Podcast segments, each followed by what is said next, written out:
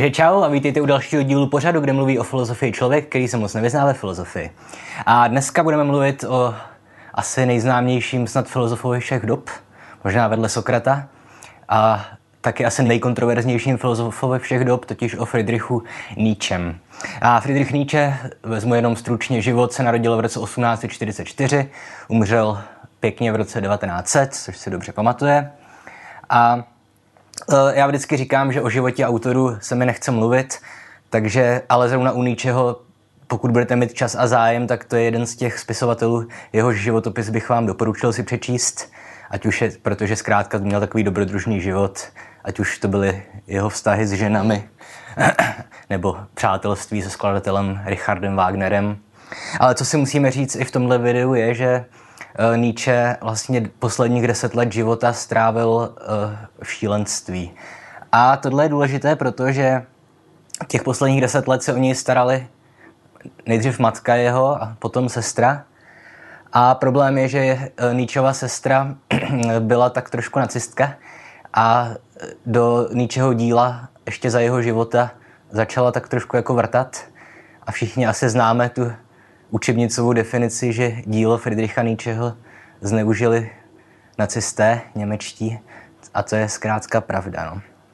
Tak a jak vám vždycky říkám na začátku každého videa o filozofii, že mi nemáte moc věřit, až nejsem vystudovaný psycholog, uh, filozof, ani psycholog, tak zrovna u dílu u Nietzschem to vlastně ani nevadí.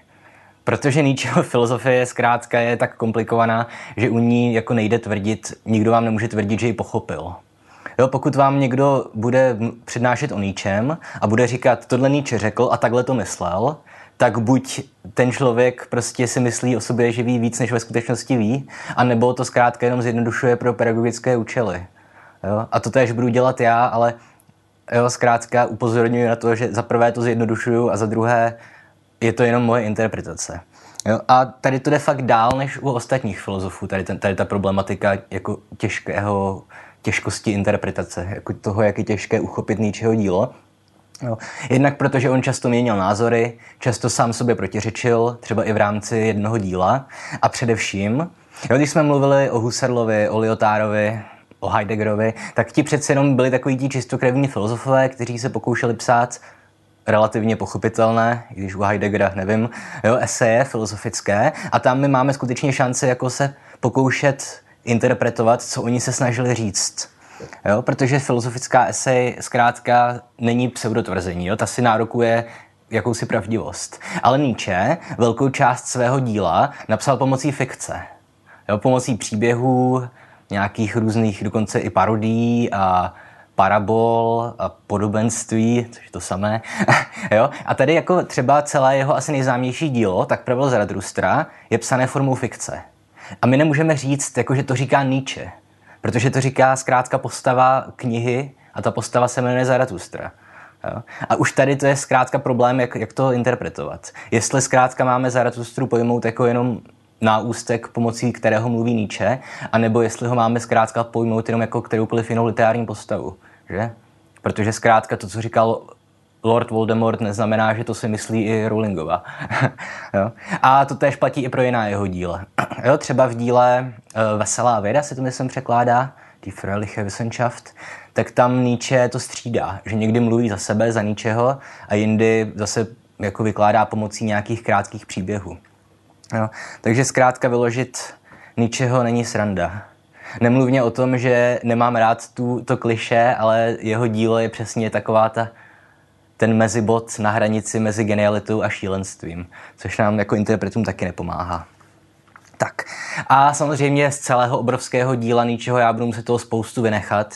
A dneska, můžeme se k tomu vrátit jindy, ale dneska bych se chtěl podívat na dva hlavní problémy jeho díla, asi nejznámější. Jednak na ten jeho výrok Bůh je mrkev a za druhé na koncept nad člověka.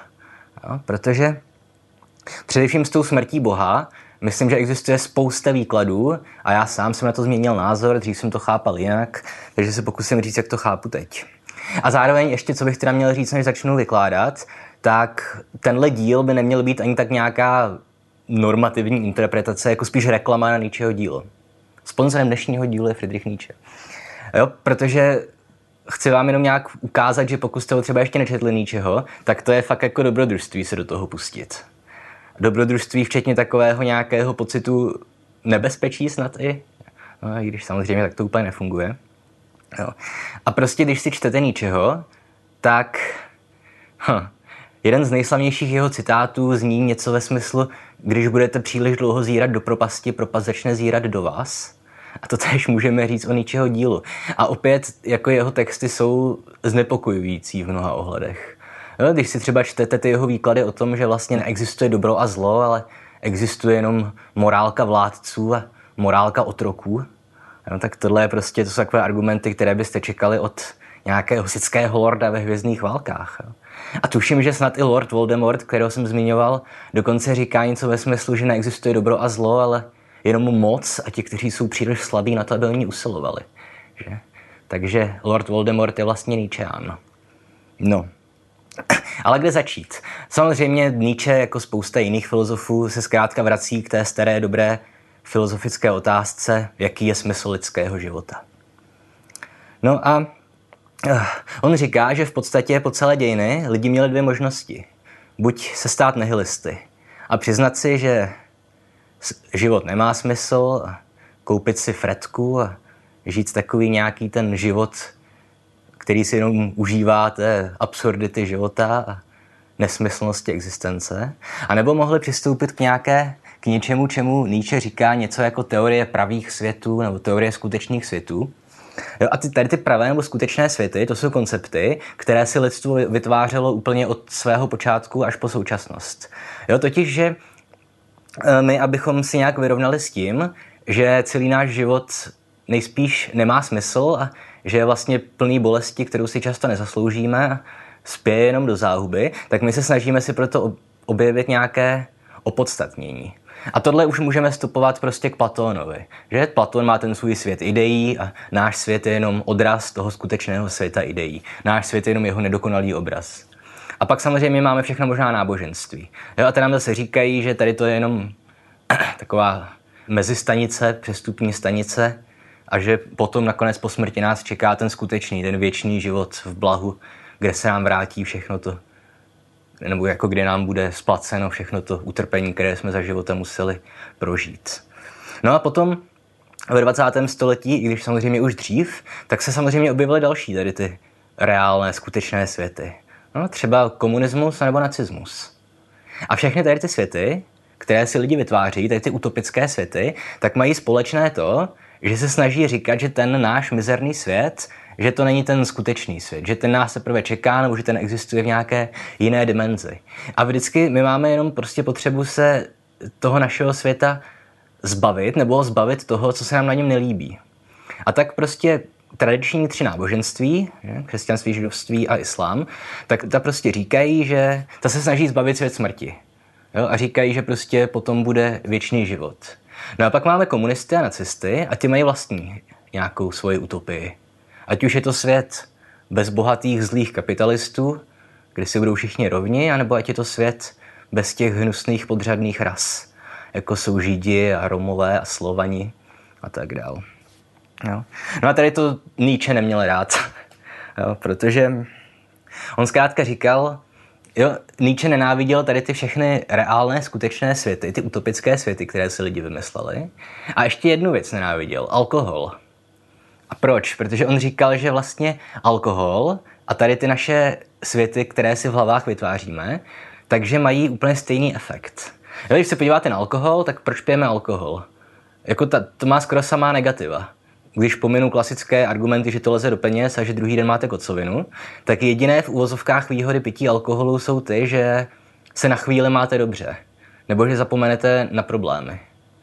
Jo, a Nietzsche říká, že především náboženství, že, že má úplně stejný efekt. Že prostřednictvím náboženství se jenom lžeme o tom, že ty naše životy nejsou až tak hrozné, jak, jak bychom se snažili tvrdit. No on říká, že jak křesťanství, tak především křesťanství teda, ale i židovství, nebo alkohol, takže prostě oni podporují něco, čemu on říká jakoby otrocká morálka, nebo mm, přístup k životu, který je otrocký. Jo, mimochodem taky, že když jsem mluvil o tom zneužití ničeho na cesty, tak já vlastně jsem nepochopil nikdy, jak mohli z jeho díla třeba abstrahovat nějaký antisemitismus. Protože Nietzsche obecně neměl rád náboženství a neměl rád židovství, to je pravda, ale křesťanství neměl rád ještě mnohem víc. A zároveň, k tomu se taky vrátíme, on jako nemá nic proti křesťanům nebo židům, jo, jako lidem. Jemu vadí ten koncept. Jo, ale to je jedno, k tomu se ještě vrátíme. Ale říkal jsem teda, proč mu tak strašně vadily tady ty teorie, především teda náboženské, jo, protože on říkal, jako, jako to dělá ten alkohol, že prostě vy si žijete ten svůj život a třeba máte málo peněz. A křesťanství říká, no ale to nevadí, že jo, protože to spíš velbloud projde uchem jehly, než aby se boháč dostal do království nebeského. Jo? A nebo vám to moc nemyslí? V pořádku, blahoslavení chudí na duchu, jejich je království nebeské. Nebo vás někdo šikanuje ve škole nebo v práci, nadřízený váš, takže jo, když vám dá někdo facana, tak mu nastavte i druhou tvář. A tady tím, podle ničeho, jo, opět vlastně křesťanství nebo jiná náboženství jenom podporují to, že lidi žijou jako ty, ty šváby, ti otroci a nesnaží se nějak zlepšit své životy. Proč? Protože doufají v nějaký ten skutečný svět, v posmrtný život, v cokoliv dalšího. Jo. A když teda zvědomím toho všeho, co jsem teďka řekl, tak když se podíváme, když vytrhneme z kontextu Níčeho výrok, Bůh je mrtev, Bůh zůstane mrtev a my jsme ho zabili, tak byste mohli mít dojem, že, že tady prostě mluví Nietzsche, jo, já ho úplně vidím, jak sedí, jako nějaký ten padouch z Jamesa Bonda, jak sedí v křesle, takhle má. No, asi nemá skleničku s alkoholem, protože to byl abstinent, ale a prostě říká, a Bůh je mrtev a my jsme ho zabili, pane Bonde. a takhle to úplně není, jo. Ale ještě teda, abych dokončil tady tu myšlenku, proč někdo si takhle může vykládat výrok Bůh je mrtev a částečně se to dá pochopit, tak když se ještě úplně vrátíme, ještě před Sokrata, před klasickou řeckou filozofii, tak tam máme, že první evropské památky eposy od Homéra nebo kdokoliv je napsal, složil. A když se podíváte na morálku Iliady a Odyssey, tak tam se taky ještě jako nerozlišuje dobro a zlo. Jo? Agamemnon, nebo Hektor, Achilles, to nejsou jako postavy, kterým bychom mohli připisovat to, že jsou dobré nebo zlé. Jo? A tady v té době, před Sokratovské, řekněme, a definitivně před náboženské, tak tam uh, Nietzsche říká, že neexistuje dobro a zlo, ale morálka nebo etos pánů, jo, vládců a otroků. A že zkrátka ideály téhle doby nejsou nějaké abstraktní dobro a zlo, ale konkrétní charakterové vlastnosti. Jo. Odvaha, pícha, nějaká vůle k moci, k tomu se ještě dostaneme. A oproti tady té morálce vládců je ta morálka otroků. Morálka těch lidí, kteří zkrátka nemají dost odvahy a nemají dost píchy a arogance a nějaké prostě sebestřednosti. A oni si jenom žijí tak nějak, aby přežili relativně šťastní a tak, aby nenaštvali ty vládce, že? aby pod nimi mohli dál v poklidu žít ty své bezvýznamné životy. No a tohle se změnilo. A jako první impuls k téhle změně vidí Nietzsche v, v židovství. No? Nebo obecně opět v nějakých náboženstvích. Budhu taky nemusel. Kde on prostě říká, že ti otroci, oni začali svým pánům závidět. A potřebovali se proti něm nějak vymezit a tak se stvořili te svá náboženství, kde jsou si tak jako všichni rovni, že jo. A díky tomu oni mohli vytvořit tu dichotomii dobro a zlo. Přičemž dobro náleží jim, otrokům. Těm lidem, kteří zkrátka nemají ty peníze a nemají touhu pomoci. A zlo, to patří těm vládcům, že? Těm lidem mocným, statečným, kteří zkrátka si jdou za svým cílem. A opět, on říká, že tohle se vlastně úplně vrilo do celé té evropské tradice, do toho, čemu se dodnes dneska říká z nějakého důvodu ta judeo-křesťanská nebo židovsko-křesťanská tradice. Často někteří lidi říkají, že prostě na ní máme stavět civilizaci, i když osvícenství tuhle tradici vlastně zabilo. Ale to je jedno. Jo? A on tady říká, že zkrátka pomocí tady těch obezliček. My zkrátka, jo, mluvil jsem o závisti. A závist mimochodem, resentiment není v ničeho pojetí nic špatného. On říká zkrátka, když se váš soused nový koupí nové auto, tak je dobře, že mu závidíte, že? Protože lidi, kterým závidíte, jsou de facto předobraz toho, čím vy byste chtěli být. No, pokud vás zkrátka nezajímají auta, tak nebudete sousedovi závidět nové auto. A ta závist sama o sobě prostě pro vás by měla být prospěšná. A nezaměňujte závist s nenávistí. Jo, nenávist to by zkrátka bylo, že tomu sousedovi to auto objedete klíčem nebo mincí, nebo mu ho rozbijete. Ale ta dobrá závist, ta vás zkrátka motivuje k tomu, abyste teda vzali přes časy v práci, nebo abyste se učili den co den díky tomu se dostali na nějakou dobrou školu a pak měli dobrou práci. Jo, takže na závisti jako takové není nic špatného podle ničeho, že? Ale na druhou stranu on opět říká, že tady ta mentalita otroků, kteří si převlastní dobro, že vede k tomu, že vy potom teda jako vidíte souseda, co má nové auto, ale sami sobě si řeknete, že prostě ale já jsem dobrý člověk, pokorný, který jako netouží po penězích a, je to v pohodě, že jo. No a tohle prostě se ničemu nelíbí. A jak jsem teda říkal, tohle všechno by podporovalo tu interpretaci výroku Bůh je mrtev, jakože Nietzsche skáká radostí. Ale tak se na ten výrok musíme podívat v kontextu. On se objevuje opakovaně v Nietzscheho díle. Jo? V tak pravil Zaratustra, tam je hnedka na začátku, to říká Zaratustra o tom svědci, kterého potká v lese, že což pak on neví, že Bůh je mrtev. Ale tuším, že poprvé se to objevilo v díle Veselá věda, a mimochodem tady to opět neříká Nietzsche, ale on používá opět nějaké podobenství. Jak čas? Dobrý čas. A on používá podobenství o pomatenci, nebo o šílenci, nebo jak se to překládá do, do češtiny. A ten pomatenec, on přiběhne někam na tržiště nebo kam a, a volá a ptá se lidí, kde je Bůh. Jo, já hledám Boha, kam se poděl Bůh.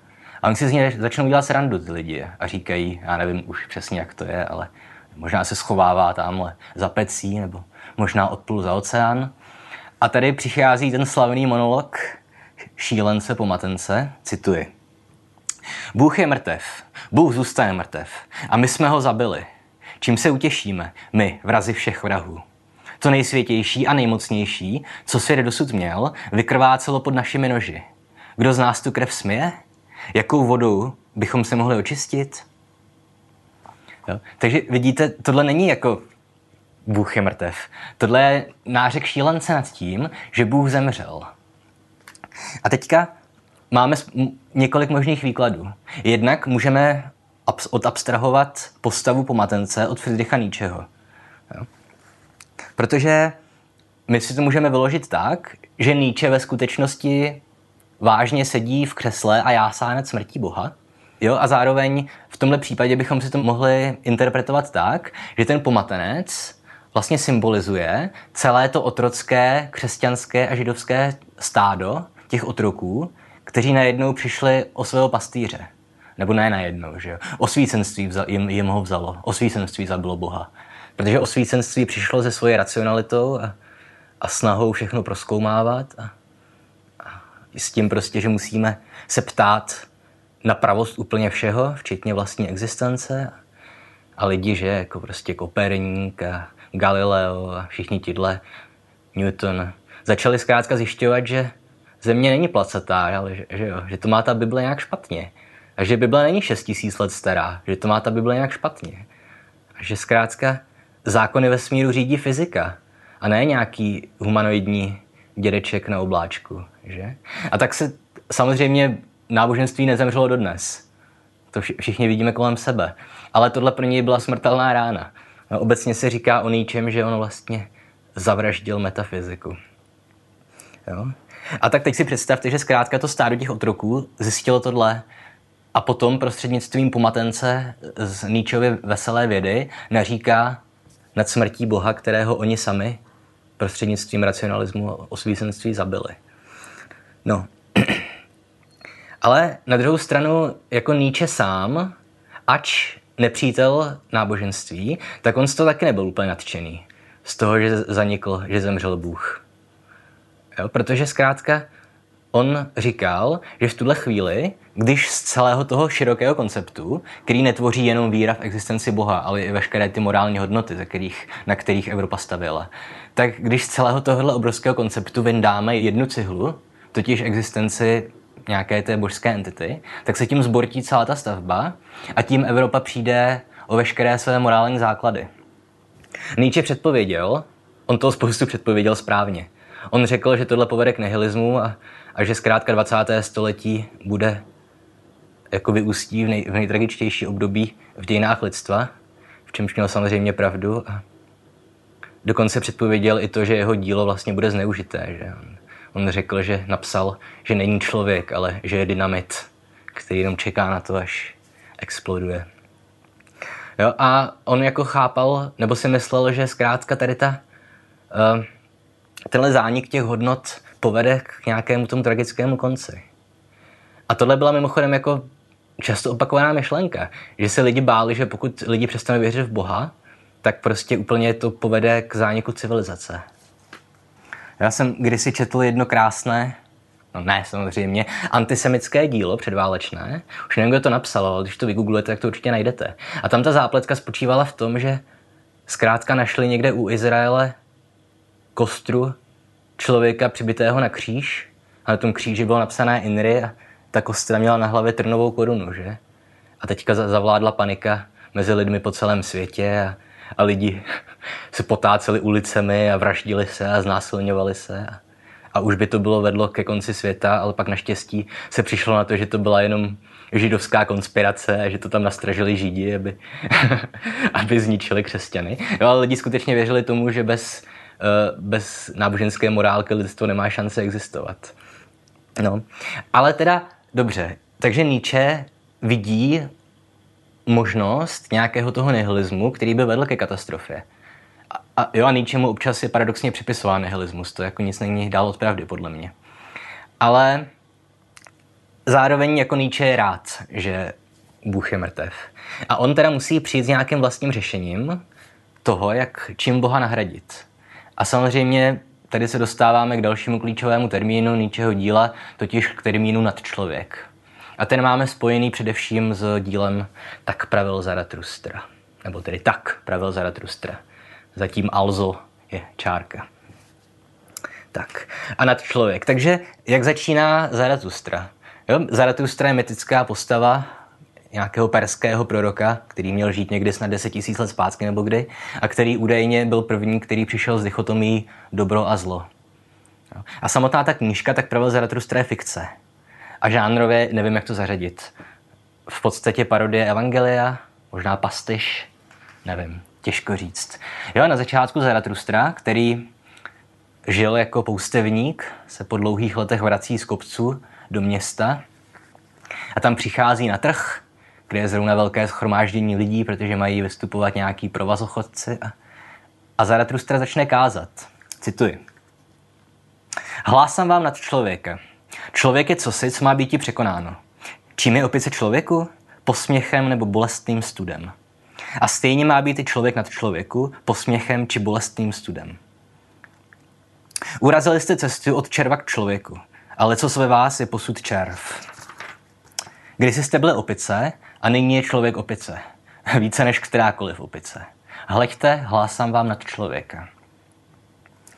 Tady jednak vidíte, že když se dostanu k samotnému tomu výkladu, ta analogie s opicí, jo, které my se dneska smějeme, že v té zoo, jak se na ně díváme, jak si vybírají blechy a olizují zadky a je nám k smíchu, tak říká Nietzsche, že na člověku bude ten současný člověk totéž, co je nám opice. A tady asi vidíte nějaký odkaz na na Darwinovu teorii, že? Evoluční. No ale Nietzsche Darwina taky úplně jako neuznával stoprocentně. Dobře, Darwinova teorie, ta zkrátka počítá s evolucí, která má sloužit k nějakému přizpůsobení se okolnostem, k adaptaci. Jo, a zároveň jo, lidi žene, ženou půdy. Především put přežití, put sebezáchovy a nějaký ten put rozmnožovat se. A tohle může být pravda do jisté míry, že spoustu toho, co děláme, tak děláme zkrátka vyloženě antropologicky je to slovo, jo, z těch důvodů jednak, abychom přežili a jednak, abychom se rozmnožili. Ale myslím, že všichni mezi sebou, nebo i vy sami, ale možná určitě znáte někoho, kdo se alespoň jednomu tomuhle půdu vzepřel. Že? A úplně nemá jako potřebu přežít anebo se rozmnožit. A zároveň tedy Nietzsche říká, že jako u lidí to tak jednoduchý není. Jako tyhle půdy nejsou jediné, co nás žene. Co nás žene především, je nějaká potřeba být šťastný. Jakkoliv vágně tohle může znít. A jako většina toho, co my děláme, děláme proto, aby jsme byli šťastní. Jo, proč skáčeme bungee jumping? Jo, proč lidi skáčou z letadla padákem? Jo, to, to, není, to, to jde spíš proti tomu půdu sebezáchovy. Ale tohle děláme prostě proto, abychom se cítili nějak šťastní. Cokoliv štěstí pro nás definuje. Jo. A zároveň s tím se pojí i to, že jsme zkrátka egoisti. Protože vy, i pokud svůj život zasvětíte tomu, že budete prostě pomáhat jiným lidem, tak to v podstatě ve většině případů, myslím, stejně děláte proto, abyste pak měli jako dobrý pocit z toho, že, že pomáháte jiným lidem. Děláte to proto, abyste krmili svoje vlastní ego. A takže tady ta potřeba být šťastný je jeden z těch pohonů, které nás ženou, ale zároveň občas je dobré i dělat věci, nebo jako šťastný se necítit.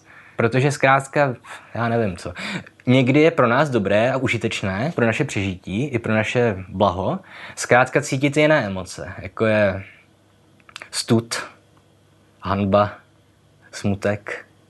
No, opět tohle můžeme vyložit, předpokládám nějak evolučně, když jsme přece jenom většinu, naprostou většinu naší existence jsme strávili jako členové tlupy, že lovci a sběrači a zkrátka pokud jste se nestyděli za to, co jste udělali, tak si to potom udělali znova a, a oni vás z toho kmene vyloučili.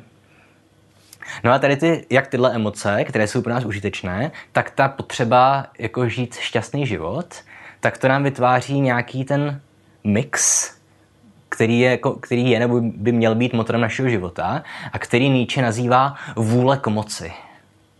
A opět tohle je strašně snadné dezinterpretovat. A opět možná to sám dezinterpretuju. Jo? Ale Protože jak definovat pojem moc, jako M-O-C, might, macht, není nezbytně nutné to chápat jako moc nějakou silovou, jako moc nad někým, nebo jako sílu. Ale spíš, uh, už nevím, kde jsem to četl, sakra, teďka bych měl mít zdroji, ale nejlepší definice moci v pojetí uh, ničeho je vlastně jako snaha žít naprosto autenticky. Nebo prostě žít tak, jak my sami chceme, bez jakýchkoliv okolních vlivů. Jo, takže my zkrátka ve světě, který ztratil objektivní hodnoty, my si ty hodnoty máme vytvořit sami a těch hodnot se držet. A nezáleží na tom, jaké ty hodnoty jsou. Prostě pokud jste maniak, a to slovo jsem ani neměl použít, pokud zkrátka toužíte po skutečné nějaké politické moci, tak je v pořádku, když abyste ji dosáhli, prosazujete svoji vůli k moci, vy třeba děláte to, že manipulujete lidmi ve svém okolí, nějaký podvádíte třeba, ale děláte zkrátka všechno pro to, abyste dosáhli toho svého autentického já. A stejně tak vůle k moci se může projevit tím, pokud vy zkrátka, pokud vaše autentické já spočívá v tom, že vy chcete pomáhat jiným lidem. A i tady k tomu musíte mít zatracený dobrou vůli. Například musíte zkrátka se vzepřít vašim rodičům a vzepřít se životu s dostatkem peněz, ukončíte studia práv a místo toho se budete trávit svůj, veškerý svůj čas tím, že budete chodit feťákům vyměňovat stříkačky a, a tak podobně. I tohle vyžaduje zatraceně velkou vůli, vůli k moci. A tady se můžeme tak nějak usmířit, řekl bych, mezi křesťanstvím a mezi níčem. Že zkrátka řekl bych, podle ničeho, pokud vy jste křesťan, který skutečně autenticky cítí potřebu žít podle křesťanských hodnot, tak opět, jo, a není to pro ně jenom nějaká zástěrka vlastně slabosti, tak v pořádku vlastně prosazujete nějakou svoji vůli k moci. A tohle samozřejmě jsem zjednodušil tak moc, že to zní blbě mě samotném, už teďka vykládám. Jo, ale zároveň v tuhle chvíli vy byste si mohli říct, že Nietzsche je vlastně jenom takový nějaký ten coach osobního rozvoje. Že Nietzsche je takový Peterson a Coelho. No, Peterson v lepším případě, Coelho v horším případě, v nejhorším případě takový ten pán, co vám za tisíc korun na hodinu přijde udělat přednášku do firmy a prostě a opakuje vám všechny podobné věci, co prostě čtete na těch všech facebookových zdích, že? Život je moc krátký na to, abyste ho strávili děláním toho, co nemáte rádi. A dělejte to, co, co vás baví a pak budete v životě úspěšní a tak dále. No potom už ti pokročilejší motivační speakři, jako je třeba ten Peterson, tak ty už trošku jako tady to korigují. A říkají, no jako tak to není, že, jo? že jenom když se budete snažit, nebo když budete dělat to, co máte rádi, tak, tak to bude v pořádku. Vy zkrátka musíte zavést v tom svém životě nějaký řád a, a pravidla, a mít uklízený pokoj a, a nehrbit se a, a bla, bla, bla. Ale Nietzsche, to je ještě třetí liga. Protože Nietzsche, on je na rozdíl od těchto lidí, on se nepokouší psát univerzální 13 pravidel pro život, která se dají aplikovat skoro pro každého. On jednak píše jenom pro hrstku vyvolených, kteří se dokážou prokousat tím jeho šíleným stylem. A on, řekl bych, jako vložně pohrdá těmi ostatními lidmi, těmi velbloudy, kteří jo, on jim říká v Zaratustrovi jakoby poslední člověk. Ten člověk, který se spokojí jenom s nějakým malým štěstím. Jenom s tím, že prostě má baráček a, a rodinu a, a zkrátka si řekne, no, budu rozumný chlap, chtěl jsem sice se stát kosmonautem, ale co, tady mám manželku Karolínu, tak založíme rodinu a děti a, a budeme nějak šťastní. Jo, tak tady ty lidi vůbec nezajímají ničeho. On jenom míří na ty potenciální Übermensch, na ty potenciální nadlidi. Jo. A zároveň on právě to dílo píše tak strašně komplikované proto, aby prostě většina těch jiných čtenářů odpadla na straně 10 a řekla si, a to byl Magwart ten Nietzsche. Jo. A co ještě taky musím říct, jak ho vymezit proti těm všem současným motivačním autorům, že on zkrátka, jo, tady bych mohl udělat celý díl o tom vlastně o vlivu Nietzscheho na Petersona, o tom, že vlastně Peterson ho dost převrací, ale nemám čas samozřejmě dneska. Jo. Ale pro Nietzscheho, jako on nechce za prvé nevidí žádnou tu teleologickou jistotu. On jako neříká, že máme směřovat k nějakému cíli. Jak to zpívám nějak až do že cesta má být cíl v podání ničeho. A že on ani jako neočekává, že skutečně někdy se staneme nad člověkem. On jenom říká, že spíš bychom se o to měli snažit usilovat. Jo? A tím nahradit uh, ty, ty zaniklé morálky starého světa. Hm? A co ještě důležité vědět, jo, Nietzsche, podobně jako Heidegger, on se rád vracel do antiky, do, staré, do starého Řecka, do starého Říma a rád se vracel k dramatu ještě před Sokratem, kde existovala taková ta dichotomie v, že v Aischylově a v jiných, jo, kde tam byly ty dva archetypy, jednak boha Apolona a jednak boha Dionýsa. A bůh Apollon, ten představoval takovou tu, ten individualismus přísný a pravidla a morálku, zatímco Dionysos, že, to byl bůh vína a zpěvu a žen a zábavy, takový ten sex, drogy a rock'n'roll jinými slovy. No a Nietzsche říkal, že ta, ten dionysovský étos jako se vytratil postupně. Z řeckého dramatu i později z evropské kultury. A on by ho rád viděl zpátky. Takže on by nás rád viděl jako lidi na té cestě životem, kde se budeme snažit dosáhnout toho nedosažitelného ideálu nad člověka, ale zároveň ne pomocí té apolonské cesty, zkrátka řádu a morálky, jak to hlásá Peterson, ale právě na té vlně Dionýsa, Boha. Totiž žít v chaosu, užívat si chaosu a vlastně udělat z vlastního života umělecké dílo. Vytvořit si vlastní morálky jo, a pomocí toho chaosu vy zkrátka poplujete životem, nebudete brát tak úplně ohled na to, co tím chaosem způsobíte, ale zároveň se ani nebudete dělat velké starosti z toho, že zkrátka na cestě občas se potkáte s bolestí a s utrpením a s hanbou. Prostě to jenom implementujete do toho uměleckého díla, kterým se stane váš život. Ale nebojte, nad lidi z vás stejně nikdy nebudou. To je jenom nedosažitelný ideál, jak nepochopil Hitler. No a už to musím zase ukončit, už je to video moc dlouhé, takže jestli se vám to líbilo, dejte like, dejte odběr, komentujte. Eh, ještě se pokusím schrnout, jak mi někdo připomněl v komentářích, blíží se nám pomalu, ale jistě z té výročí. Nebo stý díl. Pokud máte nějaký nápad na nějaký speciál na potítku 100, pište do komentářů. Já sám nějaké nápady mám, ale samozřejmě radši bych, bych kdybyste něco navrhli vy sami.